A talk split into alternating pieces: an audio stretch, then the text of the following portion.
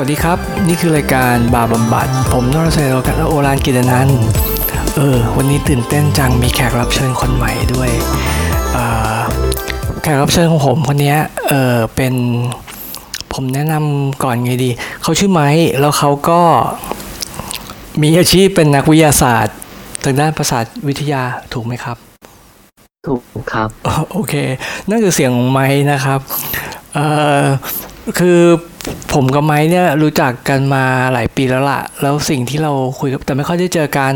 แล้วก็แต่ว่าสิ่งที่เราคุยกันเยอะมากเนี่ยก็จะเป็นเรื่องเกี่ยวกับหนัง แล้วก็อะไรอีกล่ะวิทยาศาสตร์เนาะว่าไหมใช่แล้วก็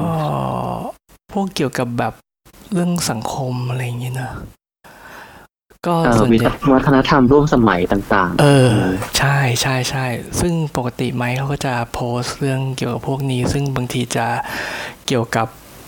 งานวิจัยอะไรอย่างนี้ด้วย แล้วแต่ว่าวันฉะนั้นตอนแรกเนี่ย ก็คือปกติอะเราจะคุยอะไรกันมาเรื่อยๆอยู่แล้วเราผมเลยมีความคิดว่า เออ เราน่าจะเอออาจเป็นพอดแคสต์บ้างเผื่อใครแบบว่า เหงาๆจะได้ฟัง แต่ว่าตอนของวันเนี้ยอาจจะไม่เหมาะสำหรับคนที่อยู่คนเดียวเท่าไหร่ เพราะว่าด้วยความที่เอ่อไม้เป็นคนชอบหนังสยองขวัญ ผมก็เลยชวนมาคุยเรื่องหนังสยองขวัญ แต่แต่ว่าเราไม่คุยถึงเรื่องพล็อตนะ อันเนี้ยผมกะว่าจะเอ่อคือผมให้การบ้านไม้ไปว่า มีหนังอะไรที่ไม้อะจะแนะนำที่เป็นหนังเขย่าวขวัญห้าเรื่อง มาก็เลย เออ เรามาคุยกันเถอะ อืมๆครับ ครับแล้วไม่อยากแนะแล้วเรานำจะตัวคุเลยยเกี่ไหยมวกับประเด็นอะไรบ้าง โอ้อะไรก็ได้เลย เรื่องแนะนำตัวเหรอผมว่าปล่อยให้เป็นปริศนาเท่านี้ก็พอครับได้ได้ได้ก็เอาเป็นว่าเป็นนักวิทยาศาสตร์ ตามศาสตร์วิทยาที่ชอบหนังที่เขย่าประสาทอะไรอย่างนี้แล้วกัน ครับ อืม โอเค ฉะนั้นเนี่ย เออไอห้าเรื่องที่ว่าเนี่ยไม่ได้นึกมาแล้วอย่าง เออ นึกมาแล้วอะครับ ก็อย่างที่บอกไปนะ ตอนที่ได้กันบ้านไปก็บอกให้เป็นหนังสยองขวัญห้าเรื่องที่คิดว่าดูล่าสุดที่สุดอ่าคือความจริงก็ดู ดูสะสมมาเรื่อยๆแหละครับ แต่ว่าไม่ได้ดูบ่อยมากถ้าพูดตรงๆแล้วอย่างเงี้ย เพราะฉะนั้นจริงๆมันก็บางเรื่องก็อาจจะเก่านิดนึงแต่ว่าก็ยังอยู่ในช่วงปี 2010 กว่าๆอะไรเงี้ยครับ ครับ เอ๊ะ เดี๋ยวนะ ที่ว่าไม่ได้ดูบ่อยมากนี่หมายถึงว่าไม่ได้ดูหนังสยองขวัญบ่อยเหรอ หรือว่า ก็ดูบ่อยแต่ว่าเหมือนว่าคือทุก ๆ ปีมันก็มีหนังใหม่มาเรื่อยๆใช่ไหมครับ แต่ว่าผมก็ไม่ได้ตามตามติดแบบ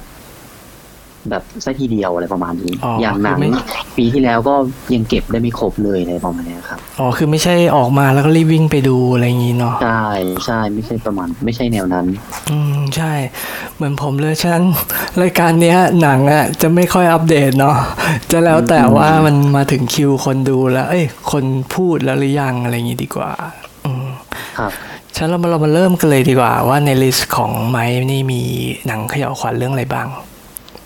อืมครับ ก็เรียงผมว่าจะเรียงจากที่มันสั้นที่สุดไปที่มันยาวที่สุดละกัน ครับ สั้นที่สุดนี่คือเวลาเลยก็คือเรื่องแรกนี่อ่า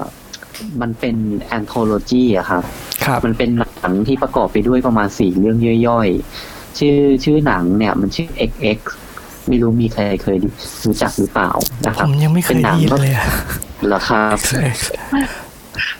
หนังชื่อ XX อะครับ เอ่อ ปี 2017 อืมนะครับ ในตัวหนังเนี่ยเขาก็จะประกอบไปด้วย เรื่องย่อยๆสี่เรื่องเข้าใจว่าน่าจะเป็นผู้กำกับคนละคนกันอืมนะครับ เพราะฉะนั้นคุณภาพของแต่ของของแต่ละเรื่องเนี่ยมันก็จะแวรี่ในระดับหนึ่งทีเดียวมันนึกก็ถึงสี่แพร่งเลยนะ คือมันเป็นอ่าแบบนั้นไหมประาณ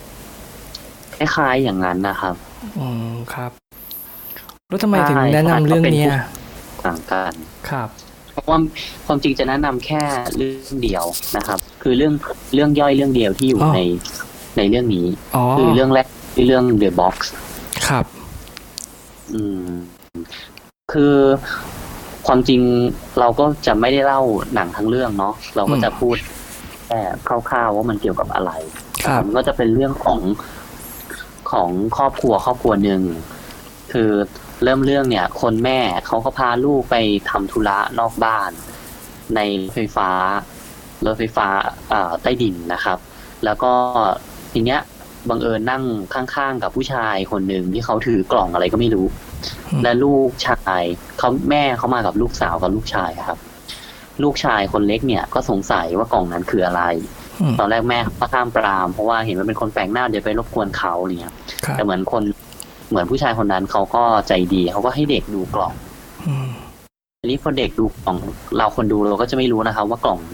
ในกล่องนั้นคืออะไร เราก็ไม่ทราบเหมือนกันอืมแต่สิ่งที่เกิดขึ้นคือพอเด็กคนนี้กลับบ้านไป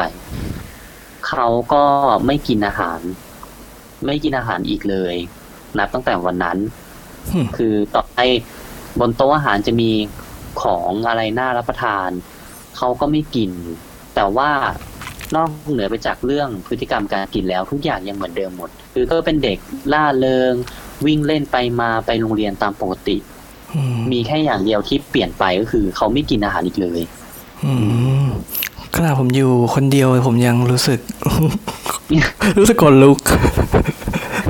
ครับ แล้วเขาเฉลยไหมฮะว่าเขาไปเห็นอะไรในกล่องเนี้ยอ่า แต่ว่าไม่ต้องสปอยนะเออแค่อยากรู้ว่าเขาเฉลยหรือไม่เฉลยเฉยเขาไม่เฉลยครับๆอ๋อเหรออืมแต่ว่าก็ยังเออแนะนำที่อยู่ผมดีว่าใช่ เพราะว่านั่นคือความสยองขวัญตรงนั้นแหละ ก็คือว่ามันเป็น ผมรู้สึกว่าเรื่องเนี้ย มันเป็นความสยองขวัญในแง่ที่ว่า มันเล่นกับความไม่รู้ของเราอะไรเงี้ย ซึ่งผมคิดว่าหนังสยองขวัญที่ประสบความสำเร็จหลาย ๆ เรื่องอะอืมก็คือการที่ไม่บอกอะไรมากเกินไปอือืมมอืม จริง นี่แสดงว่าถ้าผมดูเรื่องนี้ผมโดนไปเต็มๆเลยนะ เพราะอยากรู้มาก เออ แต่ว่าฟังแล้วมันนึกถึงเรื่องนั่นเลยอะ่ะมันมีเรื่องอีกเรื่องหนึ่งที่มันเป็นหนังหลายปีละ มันเป็นหนังสยองขวัญเหมือนกันชื่อ The Box เหมือนกัน ได้เคยรู้จักไหมฮะ เรื่องนั้นรู้สึกว่าแคมรอนดีแอชเล่น กับใครไม่รู้ใครคนหนึ่งอะดัง ๆ เออ เป็นหนังสยองขวัญเหมือนกันเหรอครับ อืมใช่อ๋อแต่อ๋อรู้แล้วนึกออกไหมรู้แล้วครับนึกแล้วนึกออกแล้วแต่อันนั้นมันจะไม่เชิงสยองขวัญเนาะมันเป็นแนวจิตวิทยาอย่างเงี้ยสเอมากอกเอว่าอใช่แบบใช่อืมอืมมันจะคล้าย ๆ เหมือนกับเป็นสักตอนหนึ่งทวายไลโซนอะไรอย่างงี้มากกว่า มันไม่ถึงกับสยองสักทีเดียวอะไรเงี้ยอืม อันนั้นก็คืออ่าเรื่องแรกเนาะครับอืมรายละเอียดแค่นี้จะพอไหมครับ จริง ๆ อะ คือจริง ๆ จะพูดถึงอะไรกับหนังก็ได้เลยนะ แต่ว่าแค่เออเราเว้นตรงสปอยไว้ก็พอดีไหมเผื่อใครแบบตื่นเต้นแล้วอยากไปดูเองอะไรเงี้ยถ้าสมมุติว่าอืมเกิดนึกถึงอะไรก็แบบพูดขึ้นมาได้ เอ่ออีกอย่างหนึ่งเกี่ยวกับเรื่องนี้ที่ชอบเป็นพิเศษก็คือว่า คือเรื่องเนี้ยมันจะเป็นลักษณะของถ้าจัดจัด horror ให้ให้ให้ลึกขึ้นเนี่ย มันน่าจะจัดเป็นระดับเรียกว่าอะไรพวกคอสมิ c เฮอร์เรอร์คือความสยองขวัญในแง่แบบตัวตนของสิ่งต่างๆ ในจักรวาลอะไรประมาณนี้ จะอธิบายดีคืออันนี้คือเป็นของเรื่องนี้เหรอ Cosmic Horror cosmic hor rorจริงมันเป็นเอ่อมันเหมือนกับว่าคอสมิ c เ o อร์ผมจะอธิบายยังไงดี มันคล้ายๆกับว่า ในโลกเนี้ยมันมีเรื่องบางอย่างที่เราไม่มนุษย์ไม่อาจเข้าถึงไม่อาจรู้ แล้วถ้าเกิดเรารู้เนี่ย มันอาจจะส่งผลต่อสติสัมปชัญญะของเรา เนี่ย ผมเป็นคนที่พอได้ยินแล้วแล้วเนี่ย ผมจะจะ นึกไปถึงเรื่องนั้นเรื่องนี้ซึ่งมันแบบว่า ซึ่งมันไม่ได้เกี่ยวอะไรจเลยคล้ายๆกับ Cosmic Horror อีกอีกอันหนึ่งที่อ่าทุกคนอาจจะรู้จักดีขึ้นอย่างเช่น เรื่อง Bird Box ที่ที่เพิ่งลง Netflix ไปใช่ใช่ใช่ใช่คล้ายๆกันก็คือว่า คือมันสยองขวัญตรงที่ว่าเรามองคือตัวละครเนี่ยมองเห็นอะไรบางอย่าง แล้วการมองเห็น ดังกล่าวเนี่ยมันก็ทำให้สติประจำสัมปชัญญะของเขาเนี่ยเปลี่ยนไปโดยสิ้นเชิงอะไรประมาณนั้นมันเป็นสิ่งที่เขาไม่ควรเห็นอืมเดอะบ็อกก็เช่นเดียวกัน มันมีอะไรที่อย่างในกล่องที่ที่เราไม่ควรรู้ พอเรารู้แล้วก็ทำให้เราเลิกกินอาหารไปตลอดชีวิตเลยอะไรอย่างเลยอืมแต่ว่า Bird Box นี่ไม่ได้อยู่ในเอ่อไม่ได้อห้ายู่อันในดัลิบสต์หนึ่งจ้ะโอเค งั้นอันดับต่อไปครับ อันดับต่อไปก็ ขอเป็นเรื่อง it follow อันนี้เคยได้ยินไหมครับ it follow ก็ไม่เคยได้ยินอีกแล้วอะ it follow นี่จะเก่าไปขึ้นไปอีกหน่อยหนึ่งประมาณปี 2014 เรื่องนี้ก็คอนมันมันแหวกแนวตรงคอนเซปต์นะครับ มันก็จะเป็นแนวเสียงขวานเหมือนกัน เรื่องของเรื่องก็คือเป็นเรื่องของเด็กวัยรุ่นกลุ่มหนึ่งนะครับ ความจริงเริ่มตัวละครหลักเนี่ยก็เป็นผู้หญิงคนเดียวแหละ เป็นเด็กวัยรุ่นที่ เอ่อเขาเรียกว่าอะไรอะ ชิงสุกก่อนหาม ก็คือไปมีเพศสัมพันธ์แบบกับคนที่เพิ่งคบไม่นานยังไม่ได้รู้จักอะไรกันมากมายเลยครับ อืมเป็นผู้ชายคนหนึ่งที่ ที่เพื่อนเพื่อนของผู้หญิงคนเนี้ยก็ไม่ได้รู้จักมากนักอะไรเงี้ย แต่ก็รู้จักรู้ว่าเขาคบกันอะไรเงี้ย แล้ววันหนึงก็ตัดสินใจมีเพศสัมพันธ์กัน ปรากฏว่าผู้ชายคนนั้นน่ะจงใจที่จะมีเพศสัมพันธ์กับ ผู้หญิงคนนี้ เพื่อที่จะ เพื่อที่จะแพร่ เชื้อบางอย่างก็ก็คือว่าผีอะ มันตามมาจากการมีเพศสัมพันธ์ เอาแล้วเขาก็เฉลยเลยเหรอว่า เนี่ยเป็นผี ก็เฉลยเลยตั้งแต่ต้นเรื่อง เพราะถ้าไม่เฉลยมันจะงงมากครับอ๋อเพราะว่าผีมันเพราะเพราะผีมันมีลักษณะที่ค่อนข้าง ค่อนข้างประหลาดกว่าเรื่องอื่น ๆ ในเรื่องเนี้ย ผีจะตามเราไปทุกทุกที่ โดยที่ว่าจู่ๆมันก็จะมาจากไหนก็ไม่รู้ โดยไม่มีที่มาที่ไป อย่างถ้าสมมุติเราอยู่ในอาคารเรียน มันก็อาจจะ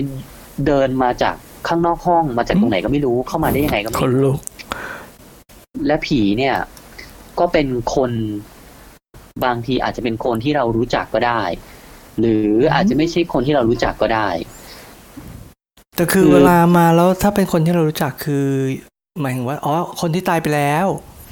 ไม่ใช่ อาจจะเป็นคนที่ยังไม่ตายก็ได้ด้วย ก็คือ ก็คือผีเนี่ย เป็นใครก็ได้ต้องพูดอย่างนี้ดีกว่า เป็นใครก็ได้เลย แล้วก็ลักษณะท่าทางที่มันประหลาดไปก็คือว่าเขาจะเดินอย่างช้าๆ แล้วก็เดินแบบ อาจจะมีท่าทางที่ไม่ไม่ปกติ แล้วก็การแต่งตัวก็อาจจะไม่ปกติ อย่างเช่น ผีอาจจะเปลือยกายมาเลย เฮ้ยอืมมันดูประหลาดนะประหแล้วลาก็ดผีมันก็จะเดิน คือผีมันจะเดินอย่างช้าช้าช้าช้าช้าช้าๆโดยที่ไม่มีเป้าหมายก็คือตัวเรา แล้วก็ถ้าเกิดว่ามันเข้าถึงตัวเราได้เมื่อไหร่ มันก็จะทำร้ายเราจนถึงตายอืมฮะ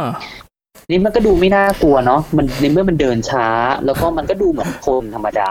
ครับ แต่มันน่าตรงที่ว่ามันโผล่มาเมื่อไหร่ก็ได้ไง คือไม่ว่าจะอยู่ที่ไหนอะจู่ๆมันก็จะโผล่มา โดยที่แบบ ไม่สามารถคาดเดาได้เลยว่าจะมาเมื่อไหร่ คือหมายถึงว่ามันน่ากลัวด้วยความเป็นผีตุ้งแช่อย่างนี้หรอ ก็ไม่ตุ้งแช่ แต่ว่าเราลองนึกดูว่า คือไม่ว่าเราจะอยู่ที่ไหนก็ตาม มันจะมีผีอะตามมาฆ่าเราอืมนึกออกไหมครับมีอย่างเช่น เนี่ยเรานอนอยู่ในห้องอย่างเงี้ยเฮ้ย มันก็อาจจะเปิดประตูเข้ามาได้ เออโอเค ผมเริ่มว่าน่ากลัวแล้ว นี่ขนลุกอีกละ อืมแล้วก็คอนเซ็ปต์ก็คือผีมันแพร่ได้ด้วยการมีเพศสัมพันธ์อืมอะไรประมาณนี้ เพราะฉะนั้นตัวละครมันก็เขาก็พยายามแก้ปัญหาด้วยวิธีวัยรุ่นเนี่ยเนาะก็แบบว่าบางทีก็ไปมีเซ็กกับคนอื่นอย่างเงี้ยแต่อันนี้ไม่ได้หมายความว่าพอไปมีเซ็กกับคนอื่นแล้วอะผีมันจะไม่ตามเราอีกแล้วนะแต่ว่ามันเหมือนจะช่วยถ่วงเวลาให้อะอะไรประมาณเนี้ย อืมคือมันมีเป้าหมายเพิ่มขึ้นมาอะไรประมาณเนี้ย อืม อืมทำแล้ทำวไมก็ถึงเป็นแนะนำเรื่องเรื่องนี้อะครับ ก็เพราะว่าคอนเซ็ปต์ที่มันประหลาดนี่แหละ ไม่ว่าจะเป็นเรื่องการที่เอ่อหนึ่งคือติดต่อทางเพศสัมพันธ์สองก็คือการที่มันปรากฏตัวที่ไหนก็ได้สามก็คือการที่มันรูปลักษณ์เหมือนคนทั่ว ๆ ไปเลยอย่างเงี้ยทำให้เราแบบ คือต้องตั้งสติตลอดเวลาว่าสิ่งที่เราเห็นอะมันคือผีหรือคนอะไรประมาณนี้ เออแต่ผมไม่เคยได้ยินเรื่องนี้เลยอะ ผมไม่รู้ว่า คือถ้าสมมุติว่า เรื่องเนี้ยฉายในไทยอะก็อาจจะโดนเรื่องที่มันมีความอะไรนะล่อแหลมเรื่องเกี่ยวกับทางเพศอะไรอย่างเงี้ยใช่ไหมแต่ผมว่าเขาเขาจงใจสื่อเป็นนัยยะเบาๆนิดนึงนะ การมีเพศสัมพันธ์โดยที่ยังไม่พร้อมอะไรเงี้ย ก็จะมีผลที่ติดตามมาอะไรประมาณนั้น เหมือนอาจจะแบบเป็นสื่อถึงเรื่องโรคติดต่อทางเพศสัมพันธ์ด้วยไหมอะไรเงี้ยก็ไม่แน่ใจเพราะว่าก็เคยอ่านรีวิวว่าก็พยายามสื่อทางด้านนั้นอยู่บ้างเหมือนกันอะไรเงี้ยอ๋อ งี้เอง ถ้างี้ก็เข้าแก๊ปกับบรรยากาศของบ้านเราเลยอะอืมอืมอะ งั้นเรื่องเรื่องที่สาม เรื่องที่สามอ่า ก็จะเป็น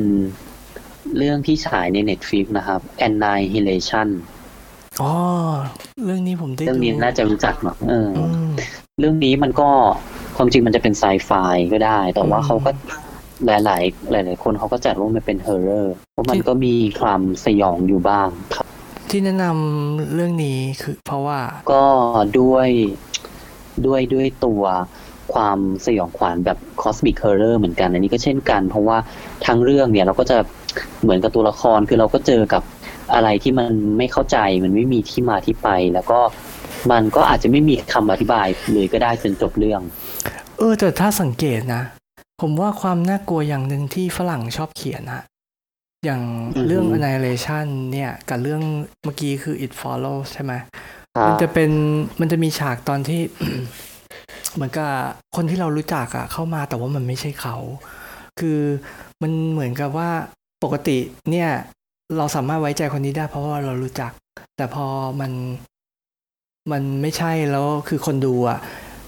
ดูจะรู้เลยว่า อ๋อไม่ใช่เนี่ยมันคือตัวที่เป็นผีในเรื่องอะไรเงี้ยคนมันก็เป็นความน่ากลัวอย่างหนึ่งที่ผมว่าเหมือนกันอยู่ในจิตใต้สำนึกของคนไหมก็ก็เรื่อง annihilation นี้ก็อีกอย่างหนึ่งก็คือเรื่องของอ่าตัวชื่อเรื่องตัวชื่อหนังเนี่ย มันก็สะท้อนถึงสะสะท้อนถึงสะท้อนถึงอะไรอะแนวคิดของเรื่องเนาะควาจริงเราเราควรจะเล่าเรื่องให้ ให้ผู้ฟังฟังสักนิดหนึ่งว่ามันเป็นเรื่องเกี่ยวกับอะไรสำหรับคครับนที่เอ่อยังไม่เคยรู้จักมาก่อนนะครับ annihilation นี่ก็จะเป็นเรื่องเกี่ยวกับนักวิทยาศาสตร์เอ่อเอ่อคือนางเอกเนี่ยคือนาตาลีพอร์ตแมนนะครับอืมก็เป็นนักวิทยาศาสตร์ที่ได้รับการติดต่อให้ไปสำรวจพื้นที่แห่งหนึ่ง คือเออใน setting ของเรื่องเนี้ยเนี่ย มันมีพื้นที่ส่วนหนึ่งของโลกเนี่ยที่มันเกิดปรากฏการณ์ประหลาด ขึ้นมาปรากฏการณ์เหนือธรรมชาติ ซึ่งที่มาเนี่ยน่าจะมาจากต่างดาวทำให้บริเวณดังกล่าวเนี่ยมันมีลักษณะเป็นเป็นม่านของของอากาศนะครับ ซึ่งแทบเอากักขังพวกสิ่งมีชีวิตต่างๆ แล้วก็ธรรมชาติอยู่ในม่านนั้นนะครับ ซึ่งภายในม่านนั้นเนี่ยก็จะเกิดความแปลกประหลาดขึ้น คือสิ่งมีชีวิตต่างๆ เนี่ยก็จะเปลี่ยน รูปร่างลักษณะไปบ้าง หรือว่ามีคุณสมบัติอะไรที่มันไม่เป็นไปตามปกติของธรรมชาติไปบ้างอืมรวมถึงคนที่เข้าไปสำรวจเนี่ยก็หายสาบสูญเครื่องมือที่เข้าไปอยู่ในนั้นก็เอ่อทำงานผิดเพี้ยนไปนางตัวนางเอกเนี่ย เดิมเนี่ย ความจริงเอ่อแฟนของเขาเนี่ยเข้าไปก่อน แล้วก็เข้าไปเป็นทีมสำรวจก่อนหน้า แล้วก็ทั้งทีมสำรวจเนี่ยก็ตายยกชุดเลย รอดมาแค่แฟนคนเดียว แต่ว่าแฟนก็ อยู่ในสภาวะฉุกเฉินอืมก็ไม่สามารถพูดอะไรได้อะไรประมาณเนี้ยนะครับทีนี้นางเอกก็ได้รับการติดต่อให้เข้าไปสำรวจ อีกทีมหนึ่งก็มีมีทีมสำรวจเข้าไปอีกทีมหนึ่งนะครับ ก็ทีมนี้เข้าไปแล้วก็เจอปรากฏการณ์แปลกประหลาดเช่นกัน อย่างเช่น เจอสัตว์ที่ เจอเจอหมีที่พอฆ่าคนแล้ว มันสามารถร้องเป็นเสียงคนที่มันฆ่าได้เป็นต้น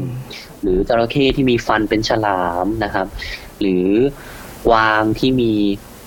กวางที่มีดอกไม้ขึ้นตามตัวเอออย่างเงี้ยไอ้กวางตัวนี้สวยประหนะลาดประหลาดอืมอืมความจริงภาพภาพมันค่อนข้างสวยด้วย แล้วก็เคยอ่านในบทเอ่อบทรีวิวเนี่ยเขาบอกว่าผู้กำกับเนี่ยเขาจงใจให้ให้ให้บรรยากาศของเรื่องเนี่ยมันเหมือนความฝัน อืมอืมก็อืมก็จะแบบว่ามันจะมีสีรุ้งแบบว่ามีเอ่ออะไรบางอย่างที่มันแบบดูฟุ้งๆอืมอ้าวเหรอ ผมอะ ผมไปตีความว่าไอ้สีรุ้งเนี่ยมันคือ เพราะว่าผมจำไม่ได้ว่าศาสตราจารย์ในเรื่องอะเขาเขาคนที่เขาเป็นคนที่ชักชวนนางเอกอะให้เข้ามาในทีมอะเขาอธิบายเกี่ยวกับปรากฏการณ์นี้ว่าไง แต่จำได้ว่าเขาใช้คำว่า aberration แล้วผมเนี่ยนึกไปถึงเอ่อไอ aberration ของเลนส์นะที่ เวลาถ่ายรูปแล้ว ถ้าสมมติว่าตรงไหนที่มันมีแสงมากๆอะเลนส์มันก็จะแบบ เออ มันทำให้มันเหมือนมีสีลุงๆอะไรเงี้ยผมนึกว่า อันนั้นก็ด้วยด้วยครับรู้สึกว่าอืมอันนั้นก็ด้วยเพราะว่าเขาบอกว่ามันเหมือนสิ่งที่เกิดขึ้นภายในม่านม่านของอากาศตรงนั้นนะมันจะเกิดการหักเหแล้วก็บิดเบือนอืมอืมเหมือนความจริงที่ถูกบิดเบือนไป แล้วที่ความชอบของไม้ที่มันอยู่ที่ที่ที่ที่มีในเรื่องนี้มันคืออยู่ตรงไหน ผมว่าน่าจะชื่อเรื่องเนาะ annihilation แปลว่าการทำลายล้าง ทีนี้สิ่งสิ่งที่เกิดขึ้นก็คือว่าในเรื่องนี้เขาจะสื่อถึง แต่ถ้าเราพูดมากไปก็อาจจะสปอยเนาะอืมแต่ว่าเรื่องนี้เขาจะสื่อถึงสัญชาตญาณการทำลายล้างของมนุษย์อืมอืม ซึ่งซึ่งอันนั้นแหละอาจจะเป็นจุดที่น่ากลัวก็ได้นะอะไรเงี้ยเพราะว่ามนุษย์เราเราทำลายล้างแบบ ทุกสิ่งทุกอย่างรวมถึงตัวเองด้วยอะไรประมาณนี้ครับ เรื่องถัดไป อันที่จริงเรื่องนี้ตอนแรกไม่ได้ไม่ได้เตรียมมา แต่พอพูดถึงเรื่องแรก ๆ แล้วก็เลย ก็เลยคิดว่าเรื่องนี้ก็ความจริงมันต้องอยู่ในหนึ่งในห้าเนี่ยแหละ อืมคือเรื่องเซาบาวครับเซาบาวเซาบาวเป็นเป็นเป็นแนวแอนโทโลจีเหมือนกันครับหนังฉายเมื่อปี 2015 อืม ซึ่งหนังอะได้รับเสียงตอบรับดีมาก คือมันคล้ายๆกับว่า มันเป็นหนังที่ เขาเรียกว่ามามืดอะไรประมาณเนี้ยเหมือนว่าตอนแรกก็ไม่รู้สึกว่ามันจะน่าสนใจอะไรเงี้ยแต่คนดูแล้วก็หลาย ๆ คนรู้สึกว่าโอ้มันแบบมันมันดีกว่าที่คิดอะไรประมาณเนี้ยแล้วก็ได้รางวัลอะไรพวกพวก list หลาย ๆ หลาย ๆ list ทีเดียวครับอืม Southbound นี้ก็จะเป็นแนว anthology มันจะเป็นเรื่องที่เรื่องที่รวมเอาหลาย ๆ เรื่องเข้าร่วมเข้าด้วยกันนะครับ ประมาณสักห้าเรื่องเห็นจะได้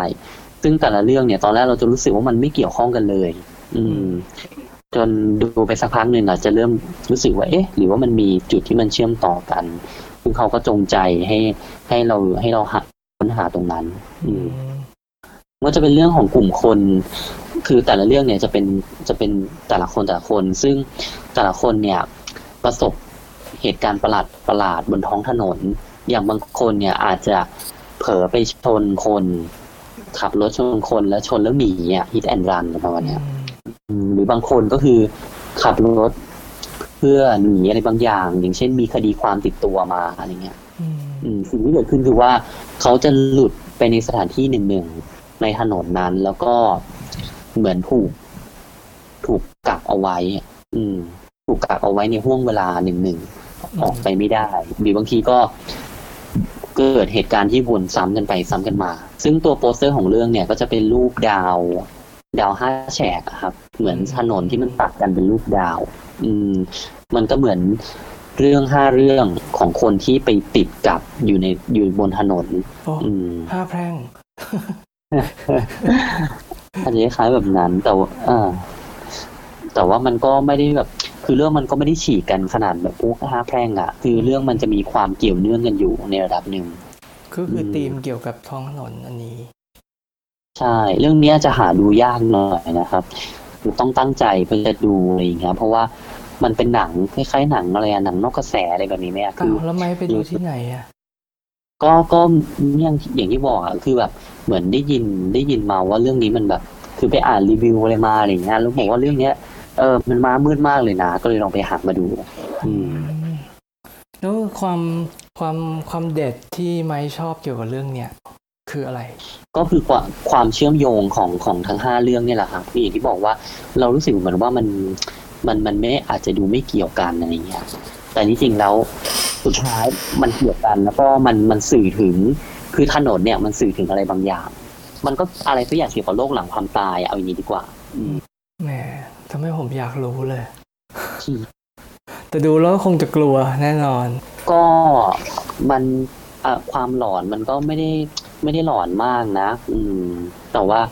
อ่าโดยตัวคอนเซ็ปต์เมื่อเราเข้าใจแล้วว่าถนนนั้นคืออะไรเอออันนั้นมันก็มันก็ทำให้รู้สึกน่ากลัวอยู่ประมาณนั้นครับอืมเรื่องต่อไปเรื่องเรื่องสุดท้ายครับ เรื่องสุดท้ายก็ อันนี้ก็จะเป็นทีวีทีวีโชว์นะครับ ก็คือครับ The Haunting of Hill House อืมอันนี้ผมก็ได้ดูเหมือนกัน อืม เรื่องนี้ก็กระแสมาแรงมากนะครับอืมสำหรับปีที่ผ่านมา ก็มันเป็นมันเป็นภาพยนตร์ชุด เอ้ย มันเป็นทีวีโชว์ของ Netflix นะครับ ก็จะเป็นเรื่องเกี่ยวกับบ้านผีสิงอะไรเงี้ย ความจริงโดยตัวพล็อตเรื่องแล้วเนี่ย ฟังดูแล้วแบบดูล้าสมัยมาก คือ บ้านผีสิงทำมาไม่รู้กี่ร้อยเรื่องแล้วเนาะแล้วทำไมถึงจะทำอีกอะไรเงี้ย เพราะฉะนั้นการที่มันแบบประสบความสำเร็จได้เนี่ย แสดงว่ามันต้องมีอะไรแปลกใหม่กว่า บ้านผีสิงในเรื่องอื่นใช่ใช่อืมมันต้องมีมันต้องมีอะไรประเด็นอะไรบางอย่าง อันนี้ประเด็นที่หนึ่งก็คือความน่ากลัว คือหนังผีฝรั่งเนี่ยเราเดนเราโดยเฉพาะเราเป็นคนไทยเนี่ยรู้สึกว่ามันไม่น่ากลัวอยู่แล้วเนาะมันไม่ค่อยน่ากลัวมากอะมันแบบใช่ ฝรั่งเขาไม่มีเขาไม่มีวิธีในการในการแบบทำให้เรากลัว ได้ได้เก่งเท่าเท่าเท่าเท่าพวกเราคนเอง อ่า แต่เรื่องเนี้ยปรากฏว่ามันน่ากลัว จริงมัน่านกลัวน่ามากกลัวมัน อืมเขามีวิธีคือไม่ใช่ผีแบบตุ้งแช่ ก็คือแน่นอนคือจะเป็นการสร้างบรรยากาศอืมอันนี้การสร้างบรรยากาศเนี่ยแบบ เออมันหลอนขึ้นเรื่อยๆอะคือเรารู้ว่าผีมันจะออกมาแน่ๆอะ อืม มันมันจะออกมาแน่ๆแต่มันแบบ คือ ต่อให้เรารู้ว่ามันก็ยิ่งหลอนอะ มันหลอนมากมันแบบความลำดับความหลอนเนี่ย มันไม่ค่อยไต่ระดับเรื่อยๆเรื่อยอืๆอืมมอันนี้ก็คือเรื่องที่หนึ่งเรื่องความน่ากลัว อืม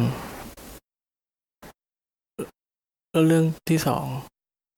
เรื่องที่สองก็คือ ก็คือปริศนาของเรื่องครับ อืมเพราะฉะนั้นพอพอมันเป็น TV show แสดงว่ามันต้องมีหลาย episode แล้วก็แบบ มันจะทำยังไงให้ให้คนแบบดูจนจบได้เพราะฉะนั้นปริศนามันก็ต้องเจ๋งพอเนาะใช่วิธีเล่าเรื่องของเขาก็คือตอนต้นเรื่องเนี่ยเขาบอกแต่ต้นเรื่องเลยว่าว่าตัวละครอะ ตัวละครก็คือพี่น้องห้าคนเนอะพี่น้องห้าคนเนี่ย ตัวละครก็คือตอนในวัยเด็กของเขาเนี่ยเขาประสบเหตุการณ์ที่มันเป็นเป็นเหตุการณ์ทรมามาก ๆ ก็คือ เอ่อ ถูกหลอกในในบ้านผีสิง แล้วก็วันที่ถูกหลอกหนักที่สุดเนี่ย ก็เป็นวันที่สูญเสียแม่ตัวเองไปด้วย อืมอืมก็คือพ่อ พ่อเนี่ยพาเด็กทั้งห้าคนเนี้ยหนีออกจากบ้าน อืมอืมในวันที่ผีเนี่ยเฮี้ยนที่สุด แล้วในวันนั้นเองแม่พวกเขาก็สูญเสียแม่ของเขาไปให้กับบ้านหลังนั้นอืมซึ่งตรงเนี้ยปริศนา มันก็จะอยู่ที่ว่าไอ้คืนนั้นแหละมันเกิดอะไรขึ้นกันแน่อืมคืนนั้นมันเกิดอะไรขึ้นแน่ แล้วเรื่องมันก็จะ center มันก็อยู่ที่คืนนั้น เพราะฉะนั้นอืม คือแต่ละ episode เนี่ย เราก็จะเหมือนก็จะได้ข้อมูลมากขึ้นว่ามันเกิดอะไรขึ้น เกิดอะไรขึ้นอืมนี่นะผมขอตั้งข้อข้อสังเกตคือมันมีเออมันมีซีรีส์ที่ Netflix อะเขาผลิตออกมาแบบเริ่มเยอะขึ้นมากขึ้นเรื่อยๆ แล้วเขาเหมือนกับว่าพอมันมีประมาณสิบตอนอะไรเงี้ย มันก็อย่างครับที่ไม้ว่าว่าเขาจะทำไงให้คนอะดูจนจบ อืมแล้ววิธีที่เขาใช้บ่อยๆ หลังๆ ของหลาย ๆ ทีมเขียนที่ผมเห็นนะรวรวมถึงเรื่องเอ่อ Hill House ด้วยอะก็คือว่ามันจะมีปริศนาอันหนึ่งซึ่งเป็นปริปริศนาอันใหญ่ที่เราจะสงสัยตั้งแต่แรก แล้วเขาก็จะค่อยๆ แต่ละตอนอะเขาก็จะให้มันมีเหมือนกับบอกมานิดนึง บอกมานิดนึงอืมแต่ว่าคือพอตอนหลังๆอะ มันมีเรื่องที่เขียนเรื่องนี้เยอะอะ เขาก็เลยมีเทคนิคในการเล่าไอ้แบบเนี้ยเยอะขึ้นมากเข้าไปอีก ซึ่งผมชอบมาก ไอ้ความที่แบบว่าไทม์ไลน์ก็กระโดดด้วยในการที่ทำให้แบบเรา อ๋อ มันอาจจะเป็นอย่างนี้หรือเปล่า บางทีเขาก็พาเราไปผิดทางเนาะ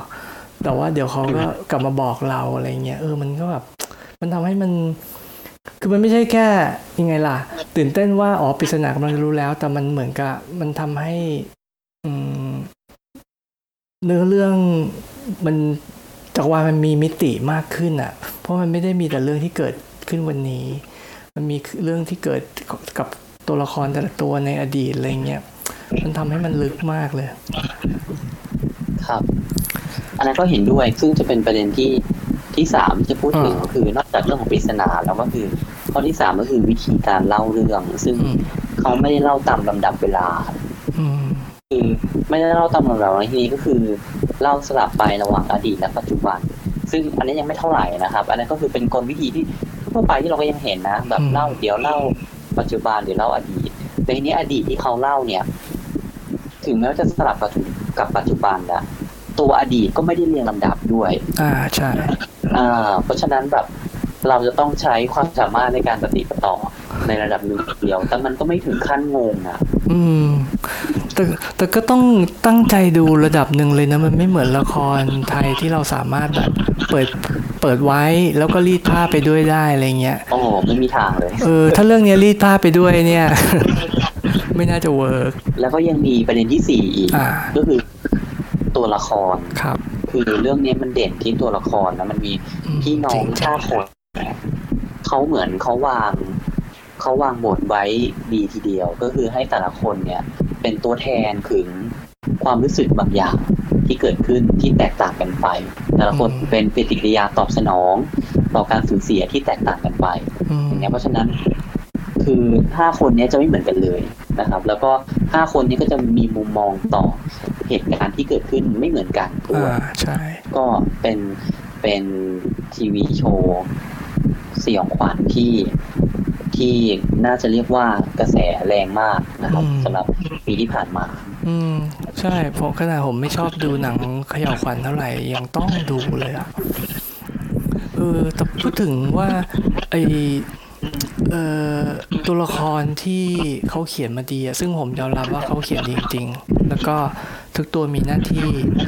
ซึ่งเขาไม่ได้ใช้วิธีสูตรเลยอะถ้าเป็นหนังสยองขวัญที่เป็นวิธีสูตรมันเรารู้เลยว่าใครเดี๋ยวจะทำหน้าที่ตายเพื่อเป็นการอืม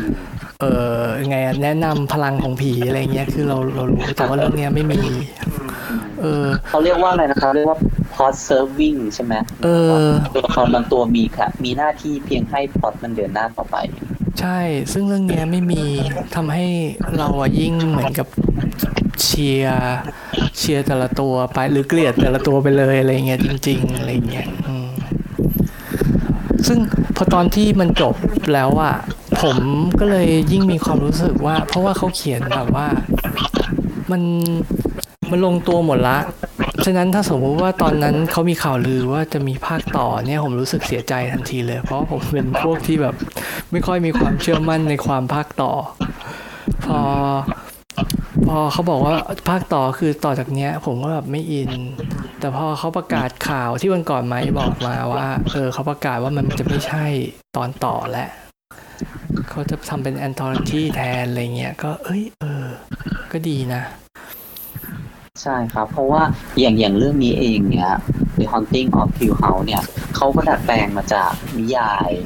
นิยายอ่าเสียงขวัญที่มีชื่อเสียงในอดีตการอ้าวเหรอเขามาดัดแปลงใช่ใช่เขาดัดแปลงมาทีนี้เรื่องเรื่องที่เขาตั้งใจจะทำเป็นซีซั่นต่อไปเนี่ย ซึ่งเขาตั้งใจจะเป็นแอนโทโลจีที่ไม่เกี่ยวไม่เกี่ยวกับภาคแรกนะครับเขาก็เช่นเดียวกันเขาจะเอานิยายสยองขวัญสมัยก่อนเนี่ยมา มาดัดแปลงอืมอ๋อมันเป็นซีรีส์เหรอ เป็นหนังสือซีรีส์เดียวกันเอ่อมันไม่ใช่คนแต่งเดียวกันอืม ไม่ใช่คือคนละน่าเรียกว่าเป็นคนละเล่มเลยดีกว่า ก็คือเอาเป็นว่าตอนนี้คอนเซ็ปต์ของเขาเขาคือว่าเขาหยิบนิยายเก่าๆมาแล้วมาทำเป็นซีรีส์อะไรประมาณเนี้ยครับอืมน่าสนใจนะแต่หวังว่าหวังว่าจะเป็นผู้กำกับคนเดิมอะผมรู้สึกว่าเขามีความ เออเขาเขาน่าจะเหมือนกับเจมส์วานนะผมจำชื่อเขาไม่ได้แต่เขาน่าจะเหมือนกับเจมส์วานตรงที่แบบเขาเป็นคลื่นลูกใหม่ของวงการหนังสยองขวัญ เจมส์วานเนี่ยเขาทำไอ้ The Conjuring หรือปะแล้วมันก็เกิดสปินออฟมากมายเป็นแอนนาเบล เป็นอืมผีแม่ชีอะไรอย่างเงี้ย คือเหมือนกับเขาเก่งเขาคิดเก่งอะไรเงี้ยผมอืมถ้าซีรีส์สองเนี่ย มันไม่ใช่นี่ผมก็จะแอบเสียดายนะ เออ ผมรู้สึกว่าคนนี้เขาเออเขาเขาเก่งจริง เพราะว่าเขาทำปีที่แล้วเขาทำสองสามเรื่องเลยอะเอ้ยสองสามปีที่ผ่านมามีติดติดๆกันที่เป็นหนังใหญ่ มีเรื่องวีจาที่เป็นผีถ้วยแก้วใช่ไหมอืมใช่เออ แล้วก็มีอีกสองสามเรื่องเลยที่ผมว่าดังเหมือนกัน อันนั้นได้ดูไหมฮะ ของพุ่มกับคนนี้ วิจารณ์เหรอครับยังไม่ได้ดู แต่รู้สึกเหมือนเหมือนมีในเน็ตฟิงไหมอะอ๋อเหรอ จริงก็ไม่แน่ใจน่าไปดูเหมือนกันนะ ถ้าวันไหนสว่างสว่างๆหน่อยไม่น่ากลัวอืม ก็ยังไงเดี๋ยวคราวหน้าเรามาคุยกันเรื่องหนังอีกดีกว่า อาจจะไม่ใช่เรื่องหนังเสียงขวัญแต่อาจเป็นเรื่องหนังหรือซีรีส์อะไรที่เออเราดูแล้วเราตื่นเต้นเราอยากคุยกันเรามาคุยกันไหมครับอืมได้เนาะก็วันนี้ก็คงเอ่อจบเอพิโซดนี้ไปก่อน ก็ขอบคุณสำหรับการติดตามแล้วก็ Follow นะครับ จะได้ไม่พลาดตอนต่อไป พบกันใหม่ตอนหน้า สวัสดีครับ ครับ ขอบคุณครับ